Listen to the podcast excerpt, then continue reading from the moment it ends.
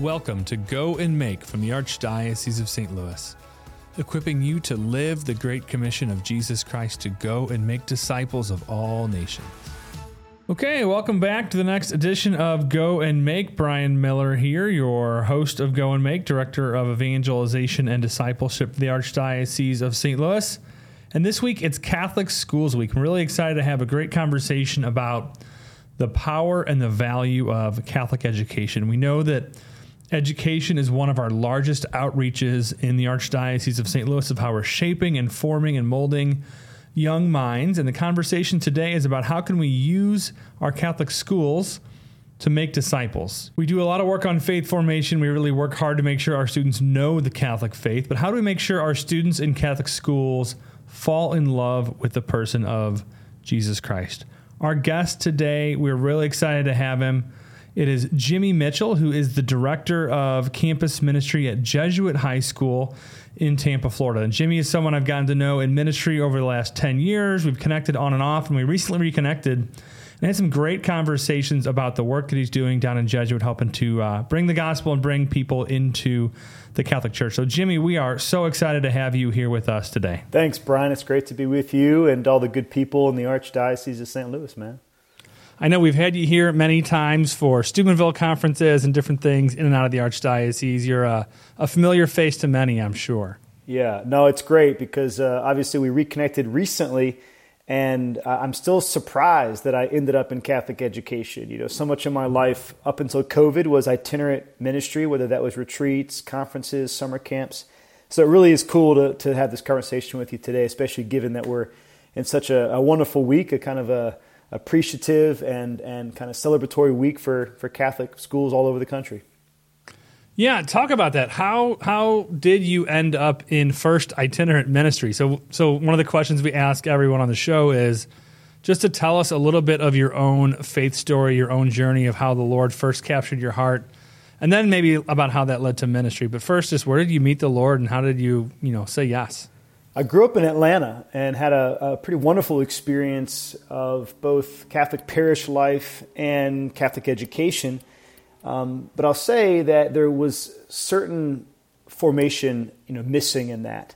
Um, when I went off to college, I was a very, you know, we'll say Irish Catholic, stubborn Catholic. I was never going to miss Mass on Sundays. I at least knew how important that was. But my spirituality became pretty evangelical, and, and I mean that really more in the Protestant sense, um, because I uh, developed this this zeal for souls, this love for the person of Jesus Christ, this love for Scripture, all things that are very much a part of our Catholic faith as well. Um, but the way that they would often express themselves were in, you know, um, Protestant Bible studies. Um, a, an amazing Christian fraternity on campus, but one that was very much Baptist kind of in its root system. Um, eventually, you know, spending a, a, lot of time, you know, in and out of uh, youth uh, conferences, praise and worship type of, of events uh, all over the city of Nashville and beyond. And I was often the only Catholic in the room. I share that because I, I learned and frankly grew so much in that time and my personal love for the Lord and my ability to, to speak to Him in prayer as a friend uh, for some reason, by the grace of God, I never stopped going to Mass on Sundays. But it wasn't really until I was doing some pretty intense missionary work in a third world country halfway through college, and then eventually studying abroad in Europe, where I fell in love with the church and all of her beauty and all of her history over there, that things started to really get much deeper. Um, and before I knew it, uh, by the time I was a junior in college, I I just had this real natural desire to to go to daily mass. Actually, I suppose that's a supernatural desire. I mean, yeah, it it's a, not normal. Yeah, a grace that God gave. I wish me. it was more normal. I know, I know, and it wasn't one of these things that anybody told me to do. I just felt drawn to it. But it was while I was studying abroad. It was while I was showing up in all these beautiful cities with their basilicas and cathedrals. You know, unlike anything I'd ever seen up until that point. And that was coupled with a, a love for the rosary that eventually opened me up to the possibility of a vocation. Next thing I knew, I was graduating from Vanderbilt with a degree in business and going off to seminary for the Diocese of Nashville. And I didn't spend much time at seminary, but that was easily the most formative time of my entire life. And it set me up to really spend the next decade traveling as an itinerant missionary, um, working back in Nashville as a bit of an entrepreneur alongside Catholic artists and musicians whenever I wasn't traveling. And because my life was so event based, you know, uh, up until COVID, um, you know, it didn't really occur to me how how my even livelihood depended on events. Um, and then suddenly all of that screeched to a halt. And undergirding all of that travel and all of that, you know, apostolate um, for those 10 or 12 years was a, a deep love um, for the Lord, of course, and a real um, desire to help young men in particular grow in faith and grow in prayer and grow in virtue and help them discern God's will. And this often would, you know, take the form of the the, the kinds of uh, breakout sessions that I would lead for young men at conferences and the kinds of discipleship groups that I would lead back home in Nashville. And eventually, uh, this sort of um, kind of culminated in an opportunity to be a, a campus minister at this all boys school down here in Tampa. And I, am just to this day surprised by how much I love it, by how much uh, the Lord can work through it. And I'm you know, certain that we're going to get into it, but you know, I, I, feel like God has given me this opportunity to imitate one of my heroes day in and day out, and that's Saint John Bosco, whose feast day we celebrate this week. Who's obviously one of the great patrons of Catholic education, but specifically, he's a great patron for young men. He dedicated his entire life to forming and and fathering uh, orphan boys, many of whom went on to become saints themselves, and that's my great desire. That's my great calling to help boys uh, become virtuous Catholic men and, and help them strive for the, the kind of holiness we're all made for. Yeah, it's interesting. I think you know you talk to a lot of people, especially young people, as they're they're coming to know the Lord, and they have these powerful experiences at conferences, and they hear these amazing talks, and they say like, "I want to be the guy up on the stage," right? And they they want to do the not necessarily the rock star ministry because it's it's not necessarily about that, but they they have that kind of inkling and desire, and you go and you do that, and it's good and it can be powerful. But to do the day in, day out, hands on ministry that you get to do in a high school, I mean, it's way cooler than than being on stage in front of a lot of people, isn't it? I obviously agree with that, although I would have never known it until I was in it. You know, most people start in parish youth ministry or high school campus ministry, and then they hope to kind of move towards maybe the diocesan level. And then, you know, if they're fortunate enough or have enough opportunities opening and presenting themselves, they'll they'll do the national thing and they'll travel and, and they'll speak. Well, I, I kind of did it in reverse. I didn't intend to become an itinerant, you know, uh, missionary or uh, a Catholic speaker. That happened, I'll just say providentially, and I loved every every opportunity that the Lord ever gave me. Every young person I ever met on the road, there was so much love and continues to be so much love for them and for that kind of ministry because I'm still traveling a couple times a month and most of the summer doing that kind of work but now, suddenly, 10 months out of the year, I'm in the trenches uh, of Jesuit high school. I'm in the, the hearts of young men that I have the privilege of accompanying day in and day out. It's not like, okay, we get to the end of the Steubenville conference on a Sunday and I'm saying goodbye knowing I may never see them again. Um, we run, you know, close to 20 retreats a year at Jesuit. And there's always this wonderful gratitude at the end of them when I realize, oh, yeah, guys, I'll see you on Monday and we'll pick up where we left off. And that is a, a powerful, much more sustainable work of evangelization and formation when you're just, like I said earlier, in the trenches, accompanying these young people day in and day out, rolling up your sleeves, getting dirty with them, and kind of walking through even the mess of their lives with them and being Christ to them through that. It's such a privilege. The other reality is, you know, not only is there more joy in this, there's also more heartbreak because you're invested at such a uh, such a more deep and, and emotional level um, that you can't help but but care and you can't help but uh, worry and uh, and have much more uh, of a you know kind of fatherly heart for them when you see especially you know the, them going astray and them you know uh, very much broken and and and hoping you know for for more out of life but always, not always knowing where to turn or having the strength to to come back to the lord. And you have to sometimes just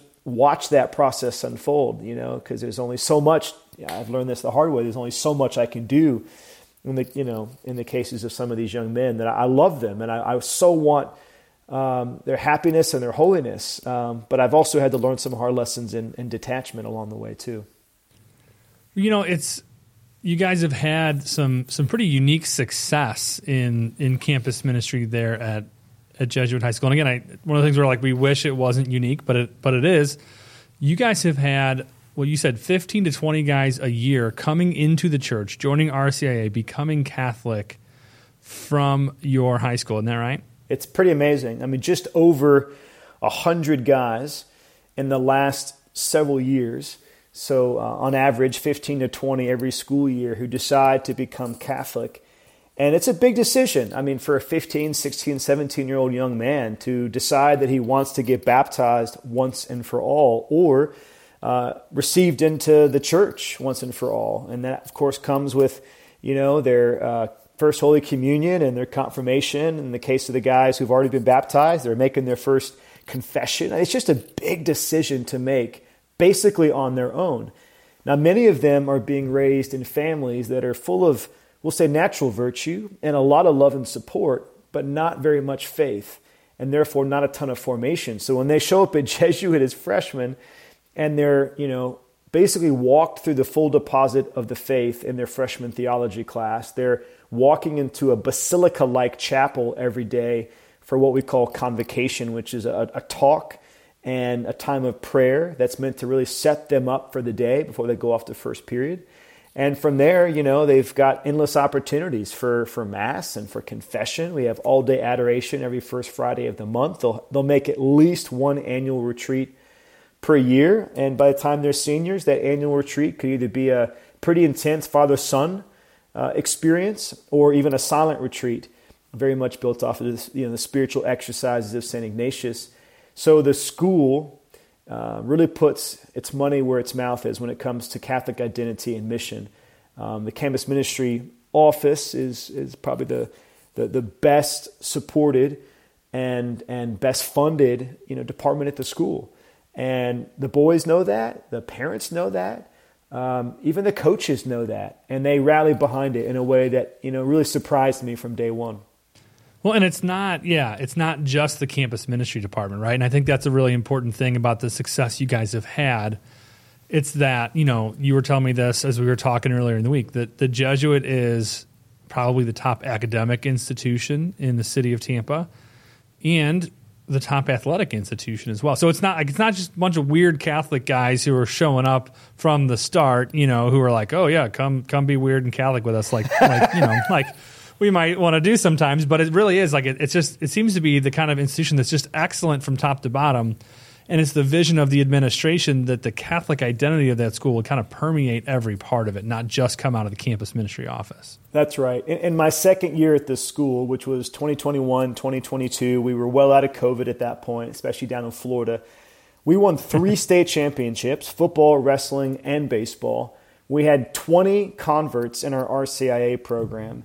Um, and frankly, you know, this shift in the culture of the school, where even this pursuit of virtue, this pursuit of holiness, wasn't even this subculture that people respected anymore. It felt like it was more and more becoming normative, you know, sort of a part of the school culture at every level.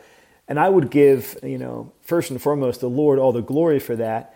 Um, the Jesuits, especially the, the priests and the scholastics we have on campus, um, the bulk of the credit for that. But then also our devout Catholics who are teaching English and teaching math and giving credibility to the faith in other departments. You know, like our head baseball coach is revered for his faith. Uh, and, you know, the guy's won three or so state championships since he showed up at the school nine, ten years ago. Um, so there's just a level at which the, the faith is integrated across, you know, school operations, school culture, certainly, you know, how we prioritize, um, you know, the hiring of, of faculty and staff with mission in mind.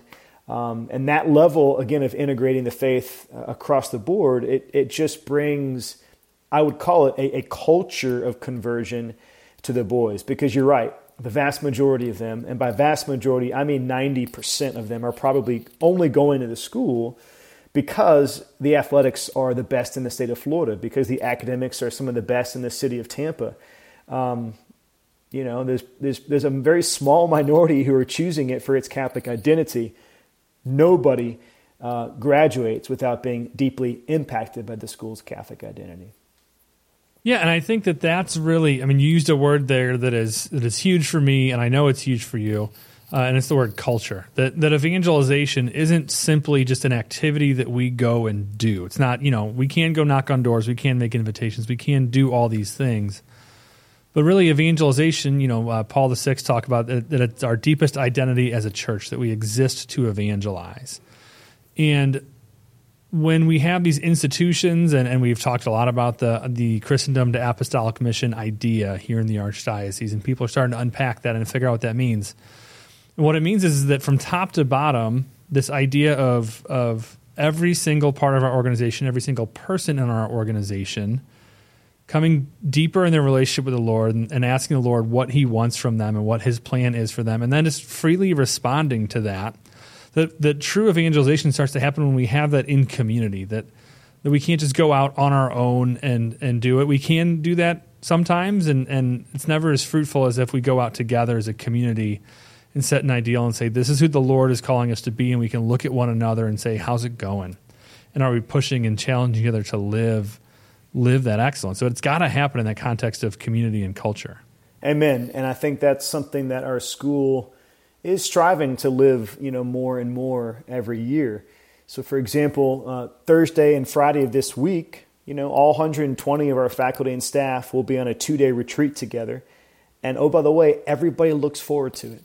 It's not only a tremendous opportunity to, you know, slow down the pace, enjoy the beauty of God's creation, because we go to this epic retreat center owned by the diocese. Um, it's not only an opportunity you know, to bond with one another and, and to deepen those, those friendships that we have on campus.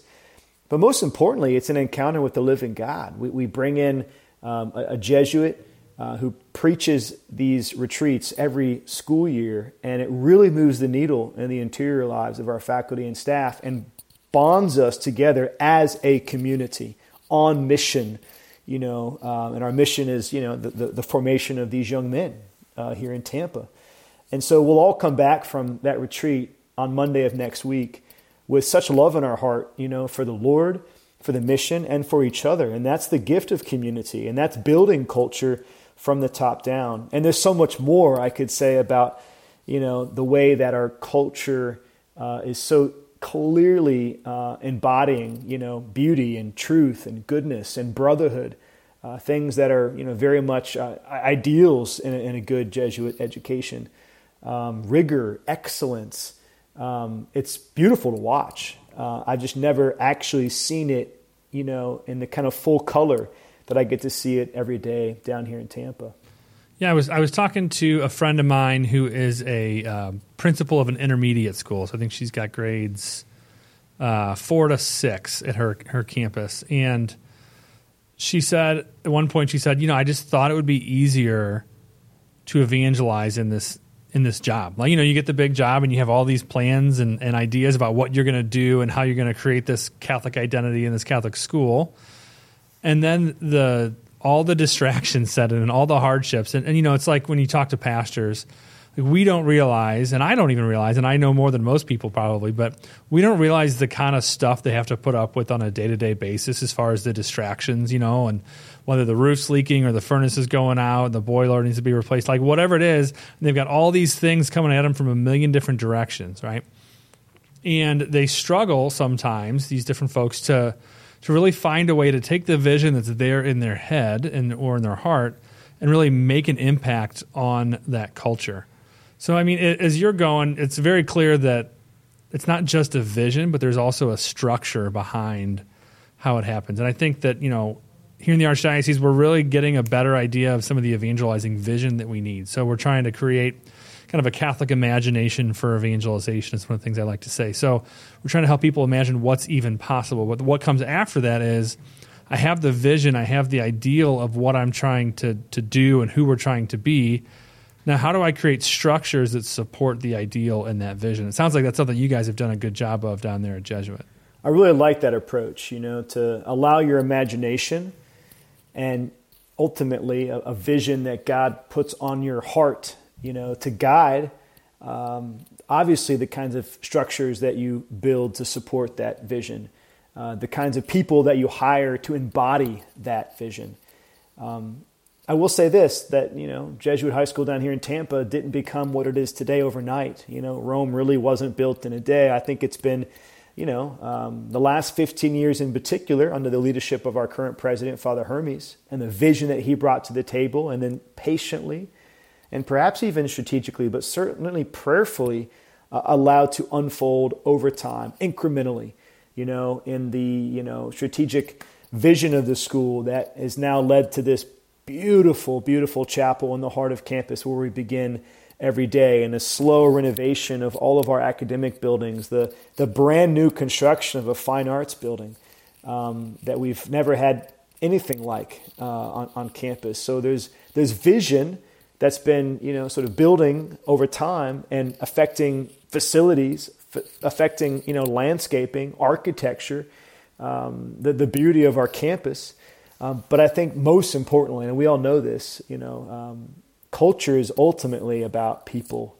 It's about a, a, way of life, and more and more, we've been really very blessed to hire people, you know, faculty and staff, but especially our administrators, the, the people who really run the the school at every level, um, who have great faith, who, who bring that into their leadership, who don't think twice about opening and, and closing meetings or class periods in prayer, who have a, a, a willingness to, to share their own testimony, which includes their own joys and struggles in living the faith themselves. Um, maybe the, the, the best example of this right now is our Mission Corps. This is a program for young men right out of college who want to spend, spend a year on mission at Jesuit um, down here in Tampa. And so they live in community, to use that word again. They have a, an intense prayer life. They all teach one or two sections of you know various disciplines that they're passionate about or have a background in. Um, but they coach, uh, they moderate clubs. Uh, they're all involved in campus ministry, which means they help lead all the retreats. They're doing full time relational ministry every moment they can in between classes, lunch periods, before school, after school, sporting events. So, you know, they're really great kind of embodiment of our mission right now, bringing, you know, who we are as an institution really to the, to the fringes of campus and everywhere in between, everybody in between. Um, and that's really exciting that, again, there's a school willing to invest in a program like that and has a vision for bringing in, you know, credible 22 year olds who are cool former college athletes who are also on fire in their faith and are going to have an immediate impact on a student body like ours. When I think about culture, I think about culture is really what we hold in common. And I think how do you create culture? You create culture by having a common vision, which I think is something again that that's a little easier for us to latch onto, and then common experiences too. And that common experience, you know, we can't take anything for granted. So sometimes in our Catholic parishes or Catholic schools, we kind of assume that people are at a certain level or a certain place. So we say, well, I'm not going to ask them about their faith because I know they're good. I, I know they've got it covered. Uh, I was just at a um, a presentation with my daughter last night. She's in eighth grade, and uh, it was on Eucharistic miracles, and it was a good little presentation. She's like, Dad, did you know a lot of that already? And I said, Yes, Rose, I did know a lot of that already. I've heard some of this before.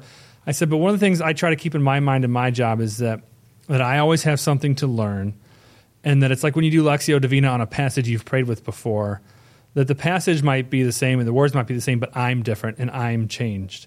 And so to assume nothing of myself every day when I wake up, that I have to wake up and I have to give my life to the Lord in prayer that day. And I think that sometimes in our parishes, in our schools, in our institutions, we kind of assume too much and and we don't take the time to to create the culture by asking the questions and, and by talking about having the common vision of where we're going, but also looking inside of ourselves and creating some common experiences along the way where we can really like grow our roots together and intertwine ourselves together. It's like that piece of rope where it's like, okay, you've got all these different pieces, and when you wrap them around each other, their strength is just exponential compared to those individual pieces along the way. Yeah, well said. And that's obviously true of a family, it's true of an institution like a parish or a school, but it's true of the universal church. You know, even this conversation, which is obviously made possible by the miracle technology, uh, does a great service, you know, to, to remind us that we are in this together. You know, we're not alone in, first and foremost, um, our identity as beloved sons. which is like why I can look at you, Brian, although I have not seen you in person very much over the last 10 years. It's been like, you know, every few years we're seeing each other at an event, but I, I can look at you and say, You're my brother.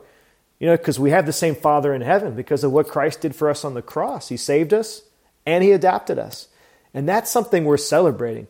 And I think, you know, the church right now um, is often fraught with, you know, um, uh, obviously its own struggles and its own, you know, divisions. And I think we do a great disservice to each other and, of course, to Holy Mother Church when we don't like constantly look for the very things that most unite us uh, and that, frankly, are, are the source of all peace and joy, anyways. Again, you know, the love of God that dares to dwell among us, adopt us, and call us his very own.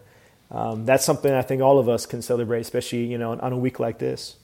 Well, and, and, earlier you talked about you said truth, beauty, and goodness, which I know for you is like right in your wheelhouse, the transcendentals, and how that incorporates into our evangelization. And I think that's actually a great place to start a lot of times because we have these these concepts, truth, beauty, and goodness, which are obviously they're they're very Catholic in their nature and their origin, but they also speak to people beyond their own Catholic sensibilities, right? Truth, beauty, and goodness speak to us just at a very human and a very raw level. So you don't have to know the theology or the doctrine of the Trinity or all the the Catholic nerd stuff to recognize truth, beauty, and goodness in the world. So. Uh, can you talk about? I know you've got a book coming out. I think with Ignatius Press. Is it "Let Beauty Speak"? Is that right? Yes. Well done. That's it. That's it. All right. So, so maybe share a little bit about just those those transcendentals and in terms of the work you've done in the Catholic school, but how you've kind of seen those things be able to penetrate beyond maybe just the surface level and, and have that recognition of of truth or meaning in things. We can use that to kind of shape our our vision of evangelization. So I'd like to begin by just briefly looking at the culture that we have inherited, a culture that many of us have contributed to building. And I'm just referring to, you know, Western culture, maybe specifically American culture you know, Benedict XVI famously coined the phrase, you know, uh, dictatorship of relativism. I think we can all say we're very much living in the wake of that dictatorship, meaning, you know, it's hard to have reasonable conversations about what is true or even about what is good, right? Because you have your truth and I have mine, and we're just supposed to agree to disagree. And any sort of mention of goodness feels like an imposition, you know, of, of your morality upon somebody. Um, and we could go on about noise. We could go on about loneliness, the things that are real epidemics of our cultural moment. But the thing that nobody argues with, at least very few, and the thing that has this power to unite us is beauty. Beauty breaks through the noise. It has a way of, at times, bypassing the intellect and going straight to the heart and really humanizing people, giving them a sense of you know, what it really means to be happy, uh, to be alive. I mean, we could talk about, you know, sunsets and mountaintops and newborn children, but, you know, to bring it down to reality, you know, I just had a student very recently come into my office in tears. He was a senior and he couldn't believe this sudden urge that he had to pray. And he felt silly about it because he really feels like even in his senior year, it a school like ours, he, he still didn't know how to pray. And I said, Well, man, let's just break this down for a minute. Where did this desire, this urge come from?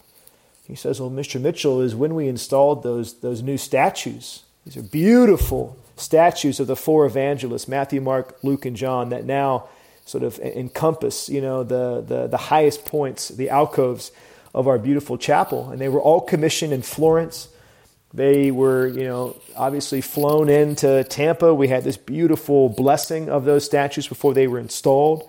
And the whole thing really struck this senior in a way that he couldn't put into words. He'd been in that chapel every day for, you know, three, three and a half years, and suddenly it was the statues um, that really, really transformed his heart and opened him up to this desire for God. And that's really what um, my book, Let Beauty Speak, is, is all about it's a reminder, you know, that it's not just architecture, music, art, um, all the things that we would normally associate with the word beauty, even God's creation. It's all those things. But most importantly, it's the beauty of the saints. It's the beauty of holiness that captivates uh, every generation. And so the book is a, is a battle cry. Um, and really a, a reminder that in living our uh, humanity well, we can captivate this culture of noise. And the book is divided into 10 principles. Um, I actually use this book as part of a curriculum now in my um, senior theology class. And we, we break each of those principles down wonder, freedom, friendship, all the way to work, leisure, community, suffering, mission, culture, and help these you know young men at Jesuit, and I hope anybody who reads the book as well, uh, integrate those principles into their day to day lives in a way that can't help uh, but captivate others with, with the beauty of uh, a life well lived, ultimately, a life uh, in imitation of Christ, uh, a, a life that mirrors the saints. I think, yeah, one of the ones out of those chapter titles you've ran through real quick that, that really strikes me is the idea of wonder. And because I think that we live in a culture that, that wants like scientific answers, right? We don't want to take time to think and ponder the big questions. And, and everyone's so busy and we're, we're walking around with our heads down, looking at our phones instead of looking up at the stars and, and wondering about our place in the world and having genuine awe of, of creation. And I think that um, when we think of school, we think of like learning definite facts and, and knowledge and things that you can know very easily. And I don't think that our sometimes our modern conception of education leaves a lot of room for for wonder. And I think that like really through the arts and the humanities and you know, I've been on this kick lately where I'm doing a lot of great books, a lot of great audio books, you know, some some real like 40, 50 hour slogs. I just finished Les Mis on audiobook. It was 62 hours, you know. But but this is like um, this this is an idea where this idea of wonder and like again, it's it's creating that imagination for who am I? What is this world? Is there something bigger than just this? Beautiful. So well said. And that is very much why it's the first principle and the foundational principle of the book. But I'm really struck by that, you know, that image of a, of a modern man looking down at his phone, you know, compared to, let's say, a man even 50 or 100 years ago um, who couldn't help but look up at the stars. There would have been nothing more mesmerizing at night than the night sky. Um, these phones are pretty addictive. I'll be the first to admit it. Uh, it's been you know years of you know tweaking and and given and taken before I really felt like I've I've found a, a right relationship with technology myself. Um, but there's no doubt that you know beauty has this way of awakening wonder in the heart, pulling us out of ourselves, reminding us that actually there's a, there's a there's a heavenly homeland that we long for and that this world will never, ever come close to. And I think that's the, the gift of, of childlike wonder, of awe, of imagination, uh, particularly in a world that, you know, just kind of gets more cynical by the day and more locked behind, you know, the, the prison of self and the, the screens that we carry in our pockets. And so, you know, when we take our guys on retreats, you know, we collect their phones and they don't even complain about it anymore. They're so glad to just remove the distraction from their lives for two or three days at a time. And I really believe that it's going to be, you know, this generation coming up, you know, Gen Z, who was raised in a world with technology integrated everywhere. Um, I, I could see them having a bit of a, a holy rebellion here against the enslavement that technology has led so many of them to. I've got right now 35 students doing Exodus 90, another 25, and there it's a different 25 doing a program called the Augustine Way. Exodus 90, obviously, being a really intense three month program of prayer and, and fraternity and fasting. And a huge part of that is the giving up of technology. But the Augustine way is for guys who are trying to overcome addictions to pornography and other sexual sin. And they are all serious about breaking free. So that's, you know, 50, 55 out of 850. All right, that's at least that's at least some progress. That's 7 or 8% of our student body. And many of them are student leaders. So imagine the trickle down effect of that. I could see this happening, you know, on a, on a, cultural level at some point in the next 5, 10, 15 years. And if it doesn't, uh, we're going to we're going to lose so much of who we are and, and, and, and what we've been about as Western civilization, obviously, for these, mass, these last many, many centuries. Yeah, it's it's really yeah, it's a challenge, and, and culture doesn't happen by accident. And I think that's something we have to think about as we go to shape the culture of our schools and institutions it, its culture is shaped by those who decide to shape it. So, um, instead of running around with our hair on fire or just responding to put out the the fires that are around us, we have to be proactive to make time for the things that we don't think we have time for.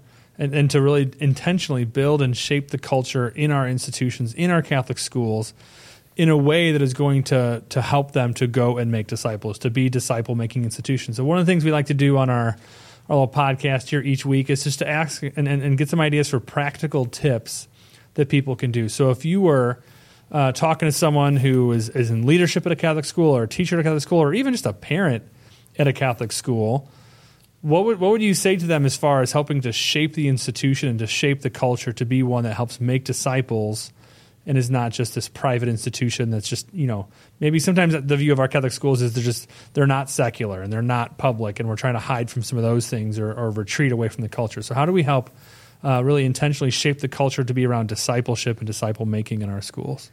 I think first and foremost we, we've got to get on our knees. You know we've we've got to relearn the the art of the interior life, and I think that begins with the administration. So imagine if you know the principal, the president, the assistant principals, perhaps other key leaders on the business side of, of a major Catholic high school were to gather once a week for a holy hour. And maybe the first half an hour was just sort of personal prayer, mental prayer. And maybe they need a little bit of formation on knowing how to maximize that, that time and its fruitfulness. But then imagine that the next half an hour is, you know, interceding for the entire student body by name in front of the Blessed Sacrament. Our team in campus ministry already does that every week. We pray for the entire student body every week by name in front of our Lord in the Eucharist. Uh, but also a built in expectation of our team is that we're all going to daily Mass and praying a half holy hour a day. So I'm just really convinced that prayer really is the soul of the apostolate. So, first and foremost, we've got to get back on our knees. We've got to be people who are contemplatives first. You know, it sounds really nice to say contemplatives in action, but do we take the contemplative part seriously?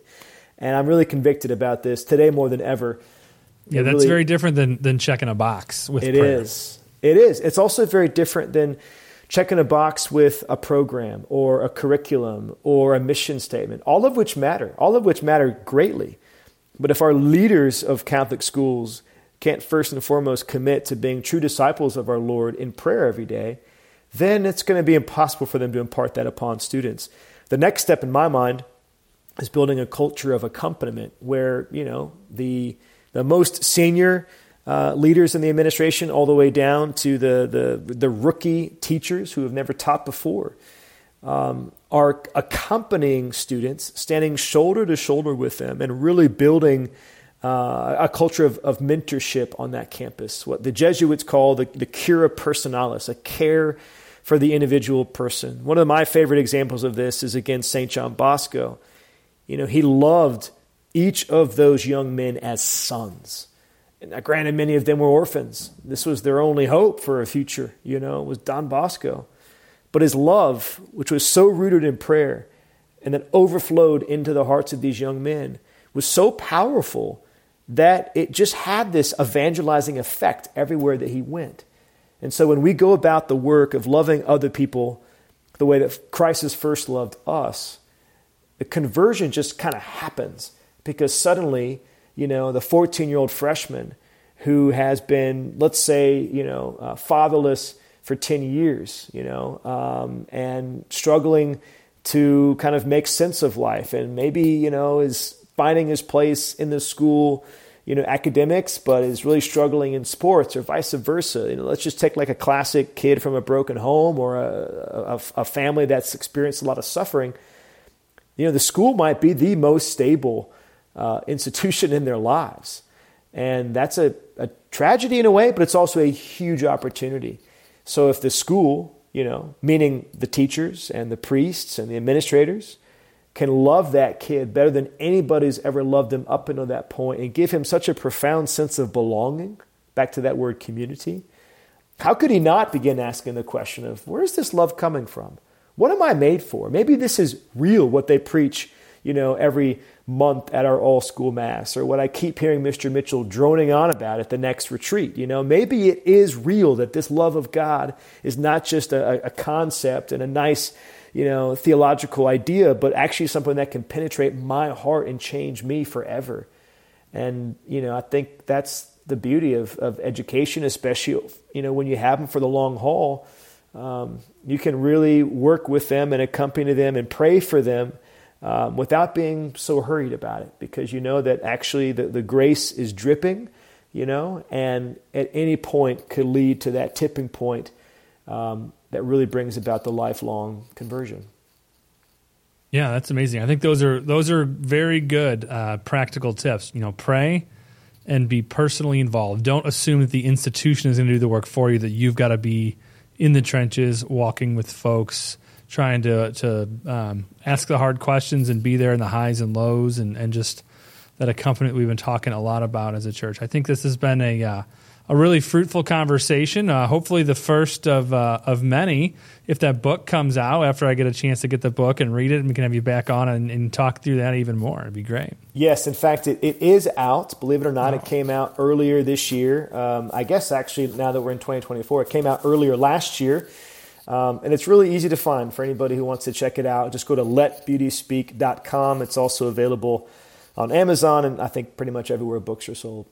All right. Well, I'm going to have to go on there and order myself a copy right after this. Uh, each week we close in prayer. Would you mind uh, taking us out with a prayer? Absolutely. In the name of the Father, and the Son, and the Holy Spirit. Amen.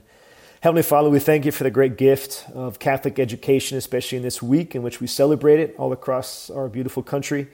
We thank you and, and pray in a very particular way for school leaders, for teachers, for staff, for all that make our schools what they are. And we pray for our students and their families and for all of their needs. Lord, we pray for just a, a greater receptivity to your love in their hearts um, than ever before. We pray for a, a greater fervor and, and commitment to, to faith and to following you on the part of, uh, again, all those faculty and staff and, and school leaders that we just prayed for. And God, we thank you for this great love that you continue to reveal to us day in and day out through the, uh, through the sacraments, through the teachings of the church, uh, but also through our concrete circumstances. So for all of us, Lord, we just pray that you would maximize our receptivity to your love and that we would be uh, just real uh, well springs of that love for our world that we know is in such desperate need of you. And bless the Mother Mary, we consecrate the work of Catholic education, especially across the United States, to your Immaculate Heart and beg for your powerful intercession as we say, Hail Mary, full of grace, the Lord is with thee. Blessed art thou among women, and blessed is the fruit of thy womb, Jesus. Holy Mary, Mother of God, pray for us sinners, now and at the hour of our death. Amen. St. John Bosco, pray, pray for, for us. us. In the name of the Father, and the Son, and the Holy Spirit. Amen. Amen. Go and make disciples.